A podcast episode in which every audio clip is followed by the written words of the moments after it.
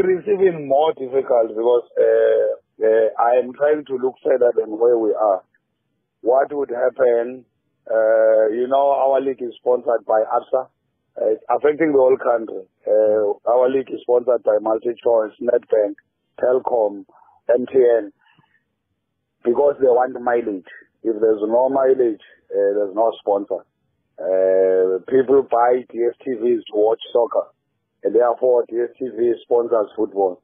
If people don't have money, they're not going to buy decoders, and others are going to cancel the subscription.